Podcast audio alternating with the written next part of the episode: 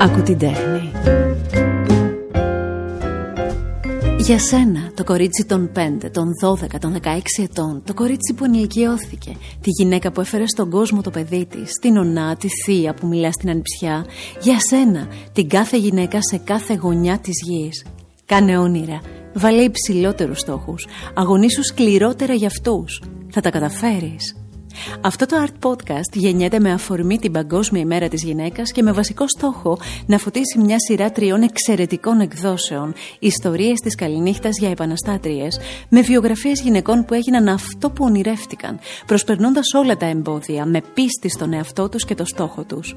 Οι εκδόσεις ψυχογειός συνοδοιπόρος μου σε αυτό το επεισόδιο που θα χωρέσει γυναίκες που έκαναν τη δική τους επανάσταση στην τέχνη, τον πολιτισμό, τα γράμματα, το θέαμα.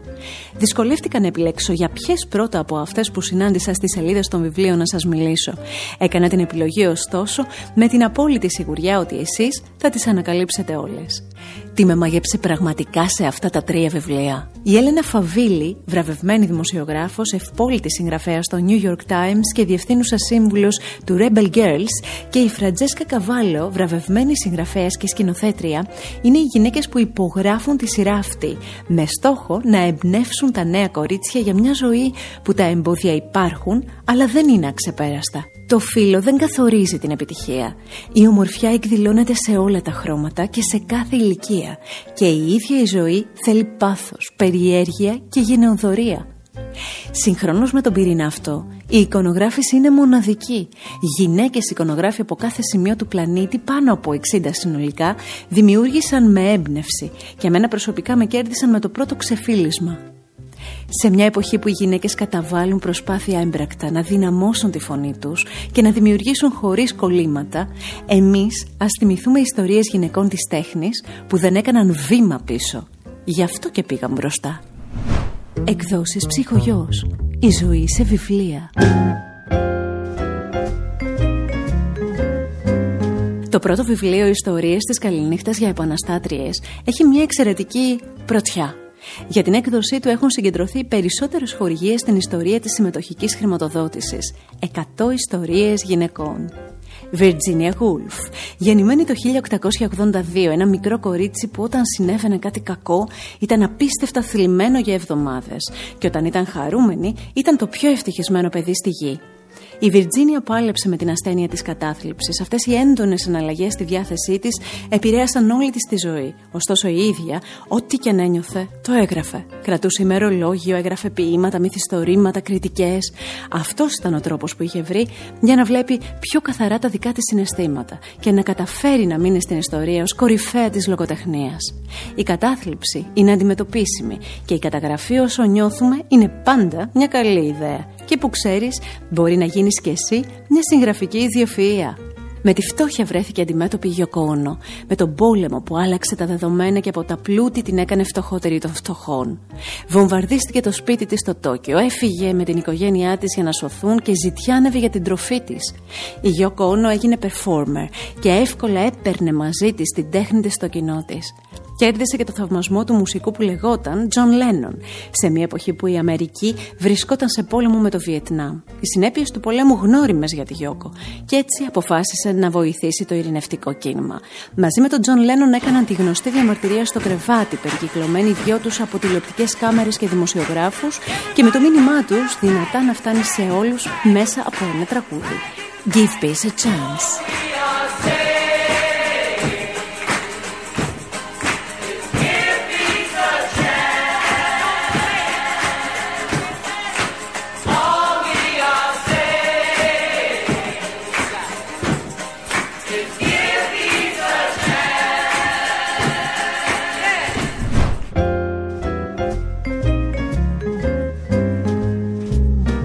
Μεταφερόμαστε στη Χιλή. Συναντάμε τη μικρή Ιζαμπέλα Λιέντε, μια παθιασμένη νεαρή κοπέλα που κάθε φορά που της έλεγε κάποιος ότι δεν μπορούσε να κάνει κάτι επειδή ήταν κορίτσι, η καρδιά της επαναστατούσε αγανακτισμένη.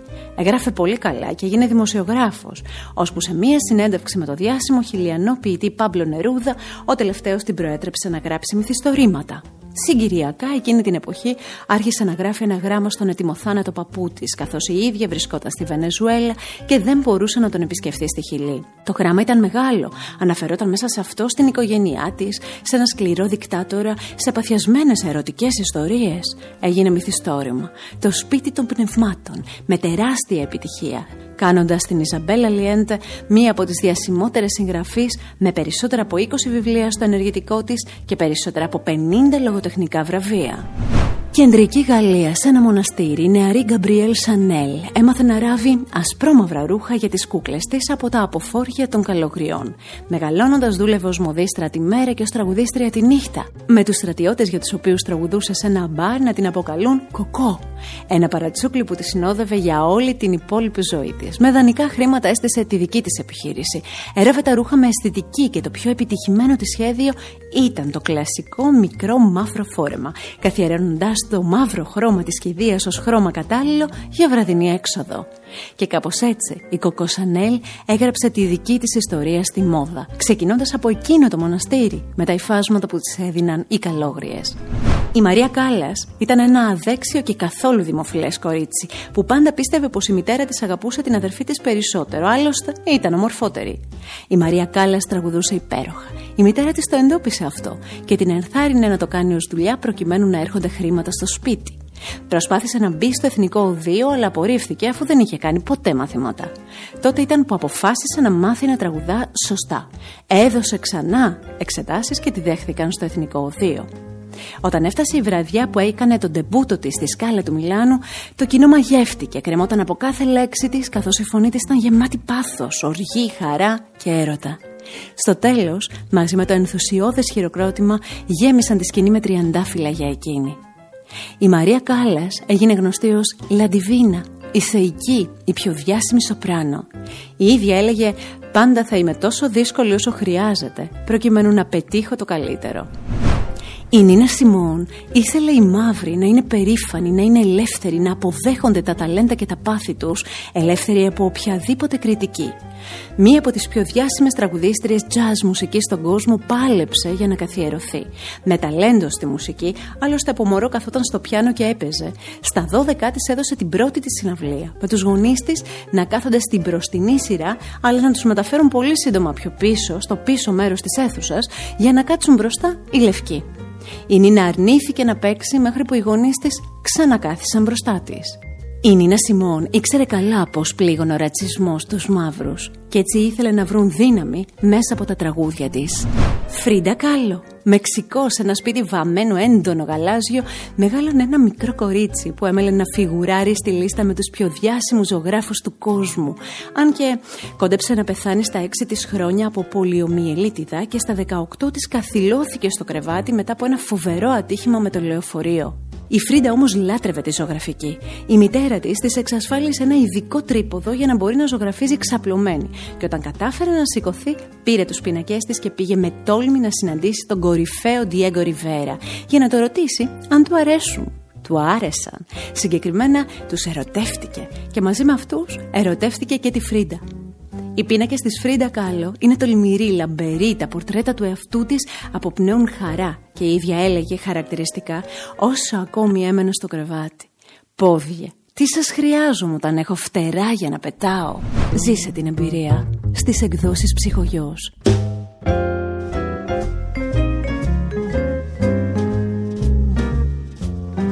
Και οι ιστορίες της καληνύχτας για επαναστάτριες δεν σταματούν. Στα χέρια μου το δεύτερο βιβλίο της σειράς. Ένα αντιπριγκυπικό βιβλίο που διδάσκει στα κορίτσια πώς να επαναστατούν. Σύμφωνα με το BBC News. Να κάποιες γυναίκες επαναστάτριες της τέχνης που συναντάμε σε σελίδες εκπληκτικά εικονογραφημένες. Κορίτσι δυναμικό, διαφορετικό από τα άλλα, με οξύτητα νου δεν μπορούσε να τη φρενάρει τίποτα. Η Μαντόνα στα 20 της και με μόλις 35 δολάρια στην τσέπη μετακομίζει στη Νέα Υόρκη, εργάζεται ως τραγουδίστρια σε κλαμπ και ως σερβιτόρα σε καφέ. Δουλεύει σκληρά, προσπαθεί και αποτυγχάνει. Και ξαναπροσπαθεί και πάλι αποτυγχάνει. Δεν τα παρατάει. Είμαι το δικό μου πείραμα, είμαι το δικό μου έργο τέχνης λέει και δεν αφήνει μάνατζερ, παραγωγούς και πράκτορες να την εκμεταλλευτούν. Με τη μουσική της πορεία, αποτέλεσμα ταλέντου, αυτοπιθαρχίας και μοναδικής αποφασιστικότητας, ενέπνευσε εκατοντάδες εκατομμύρια ανθρώπων, αναδείχθηκε ως μία από τις pop γυναίκες της μουσικής με τη μεγαλύτερη επιρροή στην ιστορία.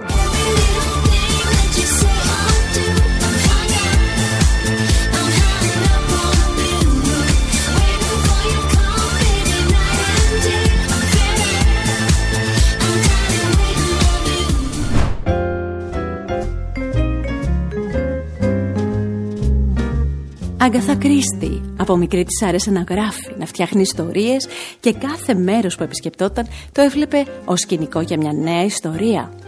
Πιτσιρίκα ακόμη έστελνε τα γραπτά της σε περιοδικά, αλλά η μία απορριπτική επιστολή στιβαζόταν πάνω στην άλλη. Δεν το έβαλε κάτω όμως και έγραψε το δικό της αστυνομικό μυθιστόρημα. Η μυστηριώδης υπόθεση στο Styles με τον Ηρακλή Πουαρό, το Βέλγο detective με το αγγυλετό μουστάκι, είναι πρωταγωνιστή. Αντιμέτωπη με απόρριψη και πάλι, αυτή τη φορά από εκδότες. Τελικά βρέθηκε ο εκδοτικός οίκος που είπε το πολυπόθητο ναι. Το μυθιστόρημα γίνεται τεράστια επιτυχία, σηματοδοτώντας μια λαμπρή καριέρα για την ίδια. Τα βιβλία της έχουν πουλήσει πάνω από 2 δισεκατομμύρια αντίτυπα και έχουν μεταφραστεί σε περισσότερες από 100 γλώσσες. Η Αγκάθα Κρίστη, με πείσμα για να πετύχει, έγινε η πιο ευπόλυτη μυθιστοριογράφος όλων των εποχών. Με 66 αστυνομικά, 14 συλλογές διηγημάτων και την Ποντικοπαγίδα, το μακροβιότερο έργο στην ιστορία του παγκόσμιου θεάτρου. Αν πειραματίζεσαι, πρέπει να αποτυγχάνεις. Εξορισμού το να πειραματίζεσαι σημαίνει ότι μπαίνεις σε χωράφια που δεν έχεις βρεθεί ποτέ και όπου η αποτυχία είναι πολύ πιθανή.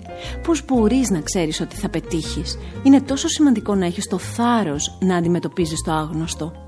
Αυτή είναι η Μαρίνα Αμπράμοβιτς. Μία γυναίκα με μακρύ κοκκινοφόρεμα κάθεται σιωπηλή σε ένα ξύλινο τραπέζι σε ένα άδειο λευκό δωμάτιο στο Μουσείο Μοντέρνας Τέχνης της Νέας Υόρκης. Η ιδέα της απλή, αλλά πρωτοποριακή.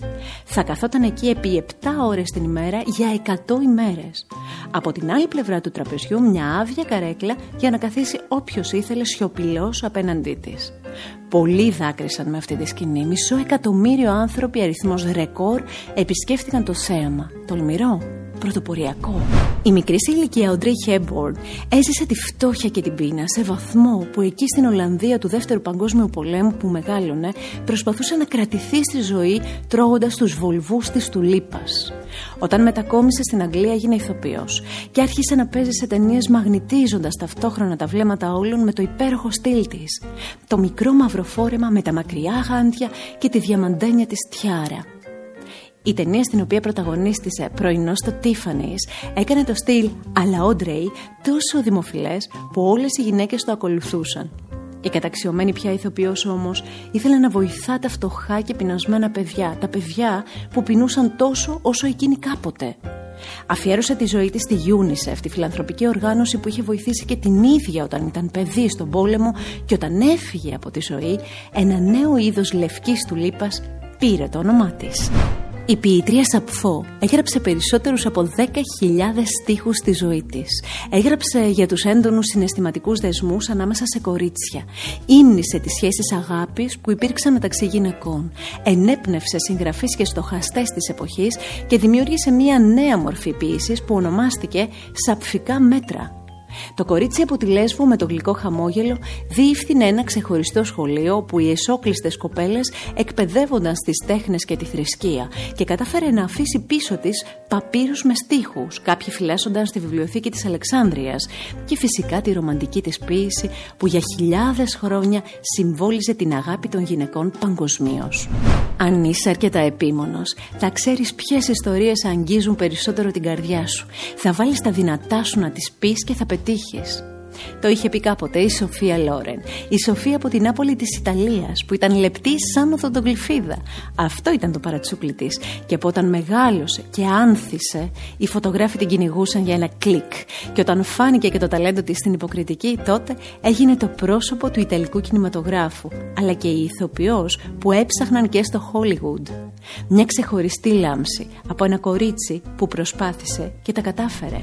Η Τζόαν Ρόουλινγκ μεγάλωσε σε μια φτωχή οικογένεια και με όνειρο να σπουδάσει λογοτεχνία. Άλλωστε έγραφε διηγήματα από τα έξι της χρόνια. χωρίς καθόλου χρήματα, χωρίς δουλειά και μητέρα μόνη με ένα παιδί, τότε ήταν που τα τρία πρώτα κεφάλαια μιας ιστορίας για ένα αγόρι με μαγικές δυνάμεις που λεγόταν Χάρι Πότερ άρχισε να δειγματίζεται σε εκδότες και να απορρίπτεται συνεχώς. Ένας και μόνο εκδότης το ανέλαβε. Μόνο χίλια αντίτυπα για αρχή, της είπε, ζητώντας από την ίδια την Τζόαν Rowling να ονομάζεται πια J.K. Rowling, καθώς φοβόταν πως τα αγόρια δεν θα ήθελαν να διαβάσουν ένα βιβλίο γραμμένο από γυναίκα. Η συνέχεια γνωστή. Η σειρά Harry Potter κατέληξε να γίνει απίστευτο φαινόμενο στην ιστορία των εκδόσεων και επαναπροσδιορίσε το νόημα της παιδικής λογοτεχνίας. Και έτσι Rowling εξηγεί αν είχα πράγματι πετύχει σε όλα τα άλλα, ίσως να μην είχα βρει ποτέ την αποφασιστικότητα να πετύχω στον έναν και μοναδικό χώρο στον οποίο πίστευα αληθινά ότι ανήκω. Η ζωή σε βιβλία. Με ένα κλικ. ψυχογιός.gr Ο τρίτος τομό της σειράς Ιστορίες της Καληνύχτας για Επαναστάτριες αναδεικνύει αξιόλογες μετανάστριες που έχουν δουλέψει σκληρά για να αλλάξουν τον κόσμο. Εκατό βιογραφίες γυναικών της επιστήμης, της πολιτικής, του αθλητισμού, των τεχνών. Το μήνυμα της συγγραφέως, η Έλενα Φαβίλη, μετανάστρια και η ίδια, προς όλα τα κορίτσια του κόσμου, είναι Διασχίστε τα σύνορα, απαιτήστε ελευθερία, αφήστε το στίγμα σας και όταν αμφιβάλλετε να θυμάστε ότι το μέλλον είναι δικό σας. Γυναίκες επαναστάτριες της τέχνης λοιπόν μέσα από τις σελίδες και αυτού του βιβλίου. Γκλωρία Στεφάν, ένα κορίτσι που ήταν μόλις δύο ετών όταν η οικογένειά της αναγκάστηκε να εγκαταλείψει την Κούβα του 1959 και της Επανάστασης για να φτιάξουν μια νέα ζωή στη Φλόριντα. Ο πατέρας της γυρνώντας από τον πόλεμο στο Βιετνάμ αρρώστησε βαριά και η Γκλώρια πέρασε την εφηβεία της φροντίζοντάς τον και εστιάζοντας στη μουσική. Αυτή έλεγε πως ήταν η απόδρασή της. Οδηγήθηκε στη σκηνή. Γνώρισε τον Εμίλιο, συμπατριώτη της μετανάστη μουσικό. Παντρεύτηκαν και η Γκλωρία Έστεφαν ξεκίνησε μια λαμπρή σόλο καριέρα. Τραγουδούσε αγγλικά και ισπανικά και πάνω στις πρώτες μεγάλες της επιτυχίες είχε ένα σοβαρό ατύχημα με το πούλμα που μετέφερε την πάντα της. 1990 και οι γιατροί της είπαν ότι μπορεί να μην ξαναπερπατήσει ποτέ. Η ίδια όμως σε λιγότερο από ένα χρόνο ήταν πάνω στη σκηνή. Μαζί με το σύζυγό της κυκλοφόρησαν περισσότερα από 20 άλμπουμ, κέρδισαν 26 γκράμε, έχουν δικό τους ξενοδοχείο, εκδοτική εταιρεία, εστιατόρια και είναι συνειδιοκτήτες ομάδας επαγγελματικού αμερικανικού ποδοσφαίρου. Το 2017 η Gloria Estefan τιμήθηκε με το Kennedy Center Honors για τη συμβολή της στον αμερικανικό πολιτισμό. Η πρώτη κουβανοαμερικανίδα που έλαβε ποτέ αυτό το βραβείο.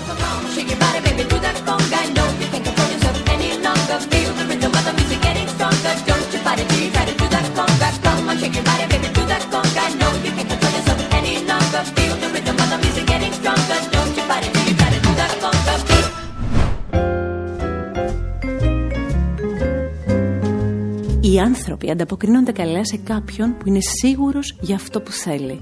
Αννα Winter, ένα κορίτσι με ιδιαίτερο στυλ, που ξεκίνησε από το χώρο της μόδας στο Λονδίνο που ζούσε, μεταπίδησε στα περιοδικά και έγινε η πιο διάσημη αρχισυντάκτρια σε όλο τον κόσμο. Χρειάστηκε να μεταφέρει τη ζωή της στη Νέα Υόρκη, να μπει στο γραφείο της στη Vogue και να παραμείνει αρχισυντάκτρια του περιοδικού αυτού για τα επόμενα 30 χρόνια με το γνωστό καρέ μαλλί και τα υπερμεγέθη γυαλιά, μια φιγούρα γνωστή και μια γυναίκα που τολμά. Το ίδιο και με τα εξώφυλλα που δημιούργησε στην πορεία της, από το ξεκίνημά της μέχρι και τώρα. Οι τολμηρές ιδέες της, η αποφασιστικότητά της και το ενδιαφέρον της για τη φιλανθρωπία συνέβαλαν στη βελτίωση του κόσμου των περιοδικών και της μόδας. Γεννιέται στην Αθήνα το 1950 και είναι η Αριάννα, ένα κορίτσι που διάβαζε πολύ και είχε στόχους. Στα 16 της, η Αριάννα Χάφινγκτον μετακομίζει στην Αγγλία με υποτροφία στο Πανεπιστήμιο του Κέιμπριτζ και η ελληνική προφορά της, για την οποία συχνά την κοροϊδεύουν, δεν της σταματάει σε τίποτα. Συνεχίζει δυναμικά, ξεχωρίζει ως δημοσιογράφος και τηλεοπτική σχολιάστρια, μετακομίζει στην Αμερική και γίνεται συνειδρήτρια ενός ιστότοπου, Huffington Post, με μεγάλη επιτυχία.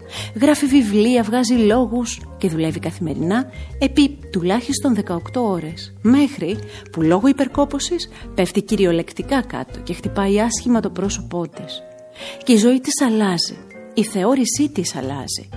Προτεραιότητα τώρα είχε η υγεία της. Ξεκινά μια νέα εταιρεία, την Thrive Global, που μαθαίνει στους ανθρώπους να φροντίσουν τον εαυτό τους, ενώ ταυτόχρονα θα κάνουν τη δουλειά που αγαπούν. Γεννήθηκε στο Μεξικό, έζησε στην Κένια και είναι διάσημη πια σε όλο τον κόσμο. Η Λουπίτα Νιόγκο είναι η ηθοποιός που από την πρώτη της ταινία, 12 χρόνια σκλάβος, κέρδισε Όσκαρ. Ήταν υποψήφια για χρυσή σφαίρα και τώρα πια βρίσκεται στο τόπο ονόματα του Χόλιγουντ. Μιλάει τέσσερις γλώσσες, Λούγο, Ισπανικά, Αγγλικά και Σουαχίλι. Η δράση της δεν περιορίζεται στην υποκριτική. Έχει γράψει ένα παιδικό βιβλίο για ένα μικρό κορίτσι από την Κένια, την Σούλουε, που έχει την πιο μαύρη επιδερμίδα στην οικογένειά της. Και όπως και η ίδια η Λουπίτα, μαθαίνει να βλέπει την ομορφιά της και να αποδέχεται τον εαυτό της για αυτό που είναι. Η Diane von Furstenberg πήγε από το Βέλγιο στις Ηνωμένες Πολιτείες Αμερικής και με το Γερμανό πρίγκιπα σύζυγό της, αντί να μείνει κλεισμένη σε ένα παλάτι, δημιούργησε δεν ήξερα τι θέλω να κάνω, αλλά ήξερα το είδος της γυναίκας που ήθελα να είμαι. Έτσι τοποθετείται και σχεδιάζει τα δικά της ρούχα. Μια μέρα, στο στούντιο Diane Furstenberg, συνδυάζει ένα κρουαζέ που κάμισο και μια φούστα σε ένα απλό φόρεμα με μακριά μανίκια. Γεννιέται λοιπόν το κρουαζέ φόρεμα, με απαλό ύφασμα, χωρίς κουμπιά ή φερμοάρ, άνετο, ευκολοφόρετο, το σωστό για το γραφείο και το στυλάτο για εκτός γραφείου. Το 1975 το στούντιό της φτιάχνει 15.000 κρουαζέ φορέματα σε μία εβδομάδα και μέσα στην επόμενη χρονιά πουλάει περισσότερα από 5 εκατομμύρια φορέματα. Μιλάμε για μια γυναίκα ιδιοκτήτρια μίας από τις πιο πετυχημένες αυτοκρατορίες μόδας στον κόσμο. Από τα νησιά Barbados στην Αμερική. Αυτό το κορίτσι οδηγήθηκε από την αγάπη για τη μουσική και ανέβηκε στην κορυφή. Η Ριάννα, όταν έφηβε ακόμα, έφτασε στις Ηνωμένες Πολιτείες της Αμερικής, υπέγραψε συμβόλαιο με δισκογραφική, γρήγορα τα τραγούδια της έπαιζαν παντού και η επιτυχία της ήταν τεράστια. Προσπάθησε να προσαρμοστεί σε μια νέα κουλτούρα μακριά από αυτή της πατρίδας της και να σκαρφαλώσει ψηλά. Τα κατάφερε. Εννέα γκράμμι και πωλήσει άλμπουμ που ζαλίζουν, αλλά και επιτυχημένη επιχειρηματική δράση, καθώς δημιούργησε και τη δική της εταιρεία καλλιντικών. Αυτό που με κρατάει παθιασμένη είναι η δημιουργικότητα, λέει η Ριάννα.